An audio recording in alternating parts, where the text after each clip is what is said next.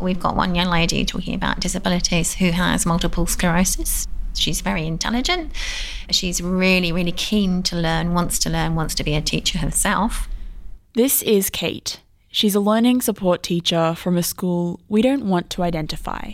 So we're going to call it Goanna High. And she, at the moment, is struggling with the heat and the lack of aircon. So we have to send her to the library on really hot days. There are also no handrails in and around the school in certain areas, which we really need to put in for her to be able to access all the areas. And she was recently taken out of a, a classroom and put somewhere else to make ease of access rather than putting handrails in.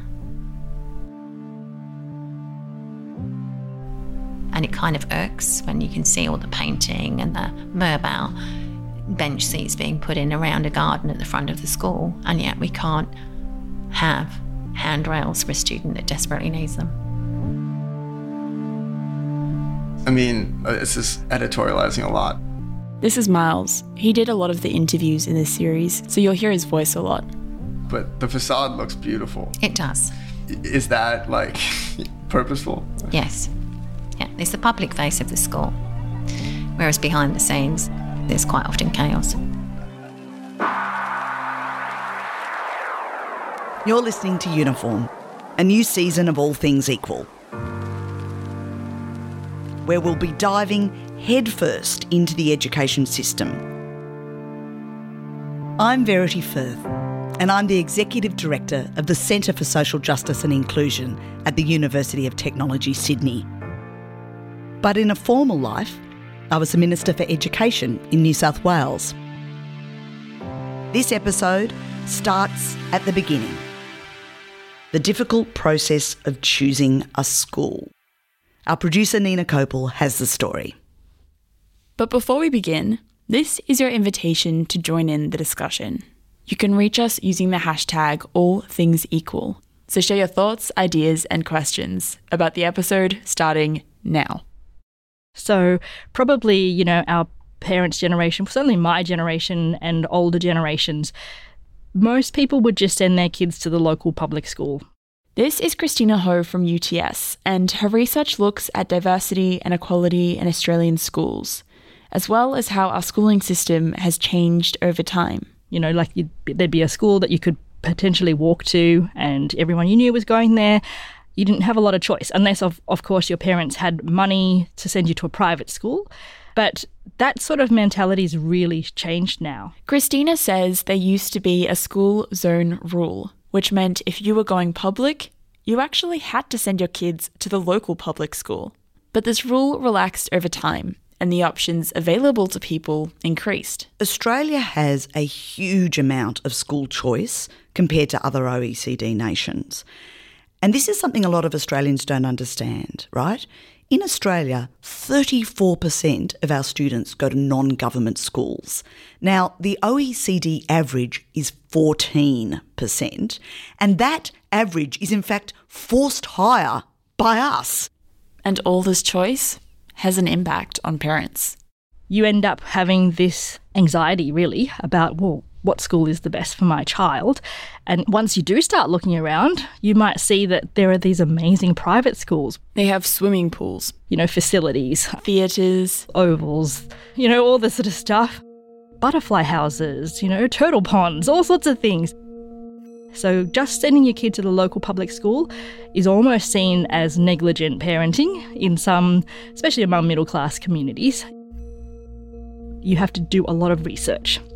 You have to go to every orientation night. You have to go to you know, every school principal interview. You have to look on the My School website, check out the NAPLAN results, look at the cohorts of every school, stand outside the school gate looking at the kind of behaviour that you can see.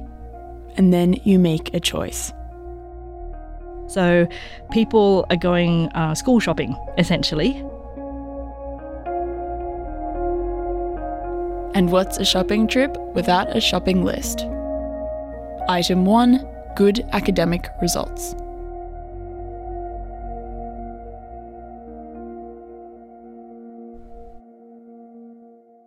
With the introduction of NAPLAN, the standardised testing that all kids now do throughout primary and high school, we have these results that are on the My School website that increasingly parents are looking at when they're choosing schools.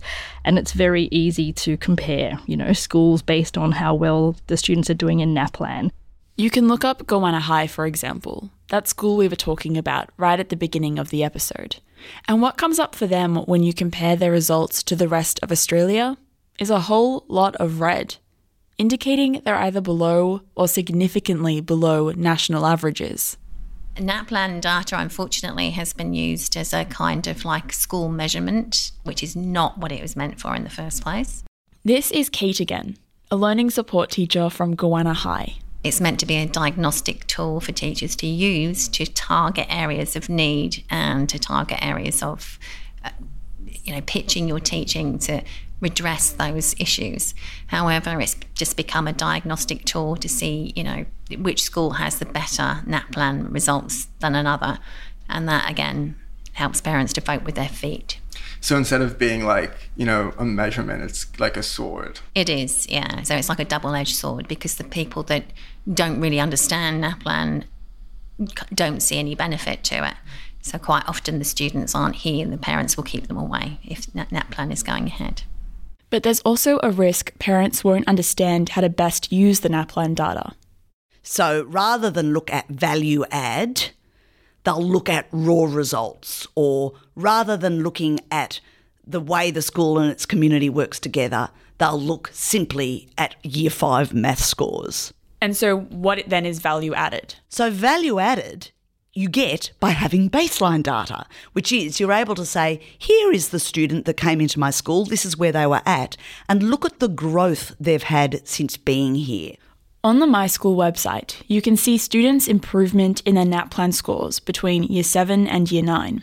So often, what you'll get in low SES schools, schools with a low socio-economic status, in particular in good low SES schools, is that you'll get really great value added data.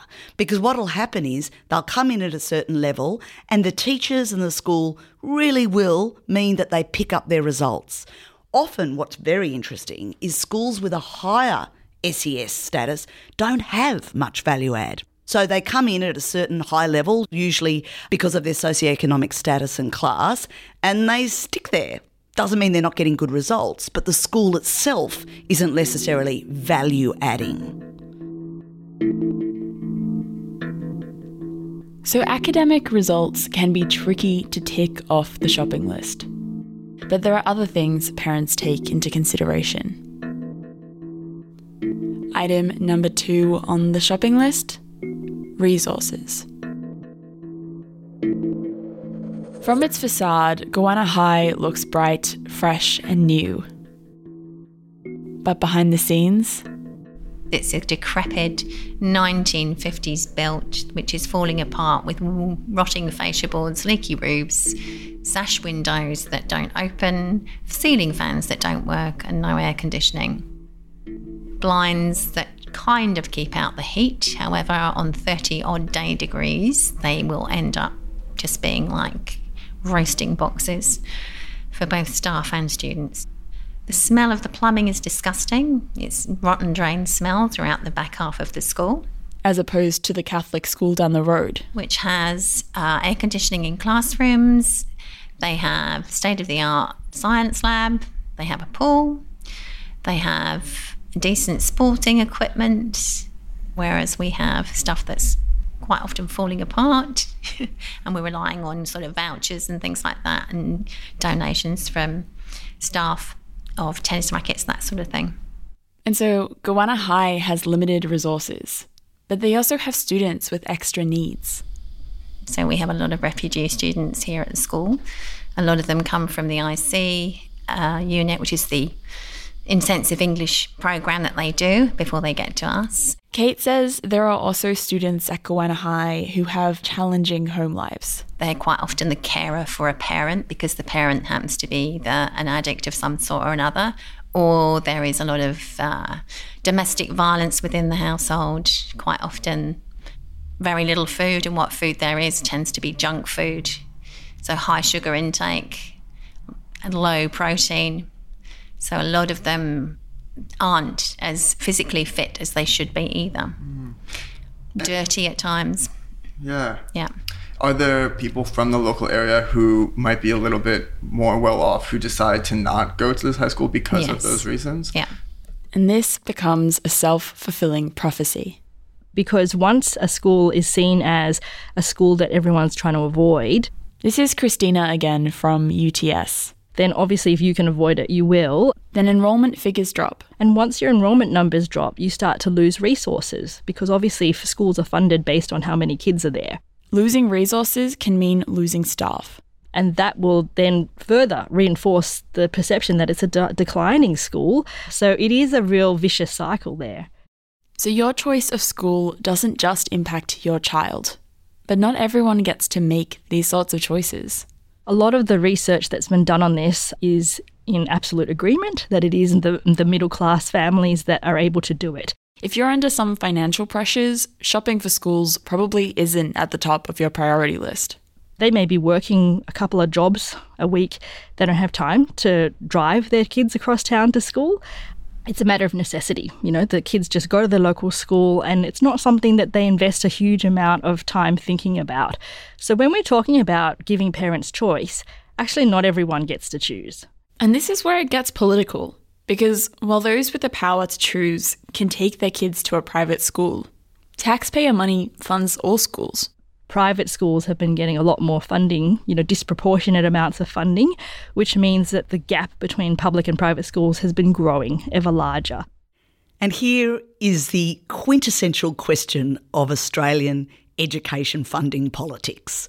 Australia does provide support for the non government school sector in a way that other countries don't. Now, the threshold question is whether or not the public purse should be funding their activities at all.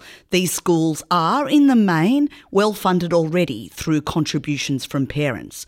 One of the real issues we've got is that the federal government, which of course is the arm of government that has the most money, primarily looks after the funding of non government or private schools. And the state government, which is the arm of government that isn't even allowed to charge income tax, is the arm of government that looks after government schools.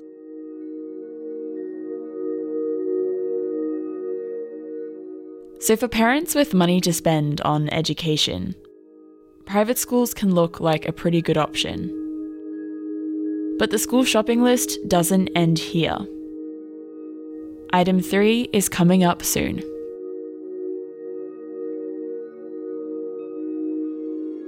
I'm Verity Firth, and you're listening to All Things Equal.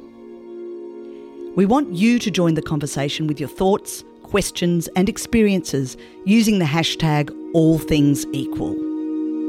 All right, on with the show. Okay, my name is Leslie Van Grossen. Leslie's another teacher from another school, but we don't want to identify it either, so we're going to call it Lagoon High. I've been here for about eight years. Like Goanna High, Lagoon High is considered to be low SES or to have low socioeconomic status. And I quite like it here, believe it or not. I actually do quite like but I like wherever I go. So maybe I'm one of those silly teachers. I don't know. Lagoon High is in an area that historically has been considered pretty rough. You know, the rumours were you don't come in because it's full of druggies, people are selling you stuff and all sorts of weird and wonderful things you got told. But Leslie says she's seen the neighbourhood transform over time. So I think the area's been cleaned up a lot. You know, that's my perception. I, I know the perception of other people is don't go there, you know, you'll get stabbed in the back or something like that. But And that narrative, that narrative persists in the school. uh, persists out of school, and I think um, sometimes it makes prospective parents of students who are in our area not to send their kid to this school because they think it's, you know, a bit of a rough school, a bit of a, oh, you know, oh, all the deadbeats are there. But that's not the case. We're highly academic. We do have a lot of successes at our school, and we do do very well in most of the things that we do. But the school's bad reputation remains, and Leslie has a theory as to why. Some of our clientele are racist for the want of a better word. And I think that perception, and I, I mean, perception we're full of Asians, and the fact that you know we're in a bit of a drug den of iniquity, uh, two sort of strikes against us. Which brings us to another item on the school shopping list. Yes, academic results are important, Resources are important to parents too. but maybe just as important, if not more important, And this is number three on the list. are who are your peers? This is Christina again from UTS. You know, I've interviewed people who've talked about how they've seen parents, you know, literally standing outside the school gate and sort of shaking their heads, going, "Oh, you know, look at those uniforms." You know, like they're really rough, those kids, and they're, you know, they're sort of yahooing around the playground and they're swearing, and I don't want my kids to be in a school like that. When you go to the My School website, that resource we were talking about before, which shows schools' NAPLAN results, it doesn't just provide academic information. If you search Goanna High, for example, you can see that 82% of their students have a first language other than English, and 2% of their students are Indigenous. So there's, I mean, this is obviously very sensitive, and no one will come out and say that, well, I'm not sending my kids to where all those Lebanese kids. I mean, you know, they won't say that in public because that doesn't sound right. So instead, people talk in euphemisms. The kids that, that look rough or, you know, worries about children not having the right levels of literacy, you know, that might hold my child back. So there's this backlash against kids who are perceived as disadvantaged, but also the kids who are perceived as high achievers. who are almost seen as like, well, they're too successful now. And I don't want my kids to be in that environment because that'll obviously be a very high pressured kind of hothouse environment full of tiger mothers. And, you know, we don't want to be part of that either. So there's a lot of layers of um, who you should be avoiding, you know, when you're making these kinds of decisions. Decisions which can draw imaginary lines straight through communities. Next high school over has a slightly better name, even though it's only sort of over the railway tracks sort of thing. This is Leslie again, a teacher from Lagoon High. So, you know, there, there isn't a great deal of difference except they're just over the track. We're on, we're on the wrong side of the tracks, they're on the right side of the tracks.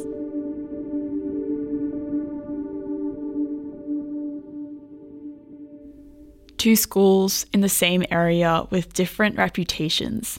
This is not a phenomenon unique to Lagoon High. Well, we did this very local study in one suburb because we wanted to track how school choice is actually leading to segregation and polarization, even in just one suburb in Sydney. And so these two schools, you can walk between them in 10 minutes. But what we found is that one school was seen as a desirable school and one school was the poor cousin school. We would actually see, like we were doing observation of the area, kids would literally walk past the poor cousin school to get to the more desirable school. You know, like they were just literally bypassing their local school to get to the other school. And this is reflected in the school's demographics. One of the schools was a lot more advantage. We had a lot more kids who came from um, families in the top socioeconomic advantage quarter, whereas in the other school, uh, it was much more disadvantaged. And while the Advantage School was full of mainly Anglo Australians, the less desirable school was much more culturally diverse, full of new migrants, refugees, and Indigenous students. these two schools are you know they're in exactly the same suburb. The, their communities are almost identical. And yet because of the kind of you know that self-fulfilling prophecy where you start to have this avoidance of one school that just perpetuates the polarization. Do you think that this, you know, social and ethnic segregation in schools will lead to bigger social ethnic segregation in our in our society? Do you think Sydney will end up looking like the school system? Well, I, I think increasingly there's a risk of that happening. And I was quite shocked actually that even in middle class areas, Anglo Australian middle class parents are, you know, tending to go towards private and avoiding public schools. So, you know, in the eastern suburbs and North Shore, That's the eastern suburbs and north shore of Sydney. the government schools on average have more than twice as many migrant kids as non-government schools. So, if you want some stats, um, Yeah, yeah, yeah. on the North Shore, in private schools, only 16% of kids come from a language background other than English. 16%. You know, so the North Shore is, you know, a pretty multicultural place, but in the private schools, only a tiny minority come from migrant backgrounds, whereas in the public schools, it's more than double that. It's 34%. So more than a third of kids are coming from migrant backgrounds. And these are all schools that are doing really well. You know, like there are no schools on the North Shore that are failing, and yet you see this sort of ethnic polarization. But as Verity will tell you, this experience isn't unique to Sydney or even Australia. All of these issues are faced by every school system. So even though at the top of the show we talked about the enormous choice that Australia has, the fact that our non-government sector is so much more, you know, great than other countries, when you go to other countries who don't have the giant non government sector. Take the US, for example, and think, oh, well, they've got a united public sector. This must be working well. Well, of course, it doesn't really work either. And the reason why the US system doesn't work well is that the funding model in the US is very locally based. So if you live in a local area that's rich, you have a fantastic local school that everyone goes to. And if you live in a local area that's poor, you have a pretty, you know, downtrodden local school that everyone goes to something that Meira Levinson, who's a Harvard academic, has talked about in terms of global education systems across the world. She writes about elite capture. And what she says is when parents have resources, when they're wealthy, they will segregate their children. They will find a way. They will avoid the local school. They will go around boundaries. Or what happens in the US is they'll redistrict boundaries so the, the black kids don't go to the white kids' school. And she says it's very hard to get away from that because parents will always segregate their kids. Verity, you were in government when the My School website came into effect, and that's the website we've been talking about a bit in this episode, both its potential as a tool and its problems as a resource. But what would, what was that like for you as education minister when that came into effect? It was extremely controversial. And even today, I look back at that time and, and wonder and hope that we did the right thing. The interesting thing was there was a very strong argument from some sectors saying that this data that you have that actually shows the underperformance of Indigenous students and low SES students, you need to make that data public because without the public pressure of that data being available, nothing will ever change. And then at the same time, you had an equally passionate community saying you will stigmatise people by putting out this data. And I still sit in a sort of uncomfortable unknowing about what's the right thing to do. So, whilst we provided sort of contextual data because we thought that that would make the data more real and more actually understandable, what Christina was saying is that people do look at the physical characteristics of the students in a school and then still self segregate, which is something I do find very depressing.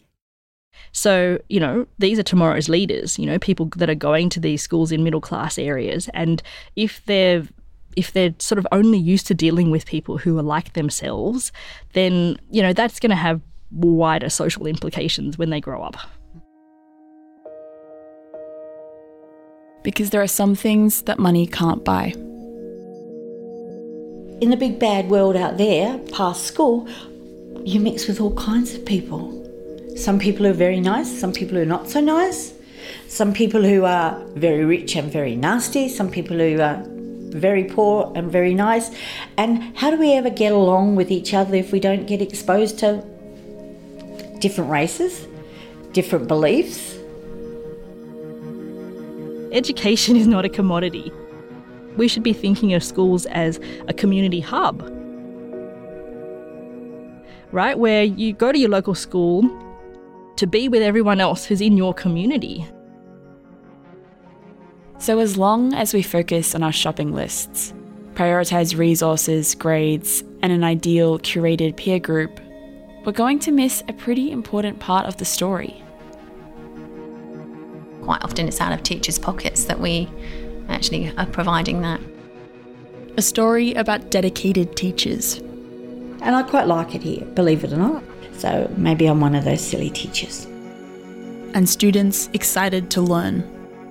There's been a couple of the uh, girls that I've taught that have gone on to actually go in and study law. One's doing family law because of the violence in her background. So, you know, those are the stories that need to be told, and those are the stories that, you know, help us to make it through the weeks, basically. Next time on All Things Equal, we tell those stories and meet some kids who'll make you question what it really takes to get a good education. I'm ambitious and I, I don't know, I want to reach the stars.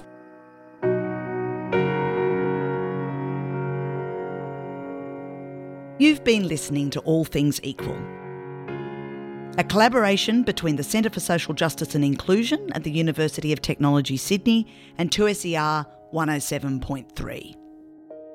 This podcast is produced by Miles Herbert, Ollie Henderson, and Nina Copel. Marketing and communications by Olivia Stanley. And a big thanks to Laura Oxley from the Centre. This podcast was made on Gadigal land of the Eora Nation, whose elders have been telling stories here since time immemorial. If you like the show, don't forget to hit subscribe and maybe give us a review so that other people can find us. Stay in the loop by finding us on Facebook and Twitter. I'm your host, Verity Firth. Thanks for listening.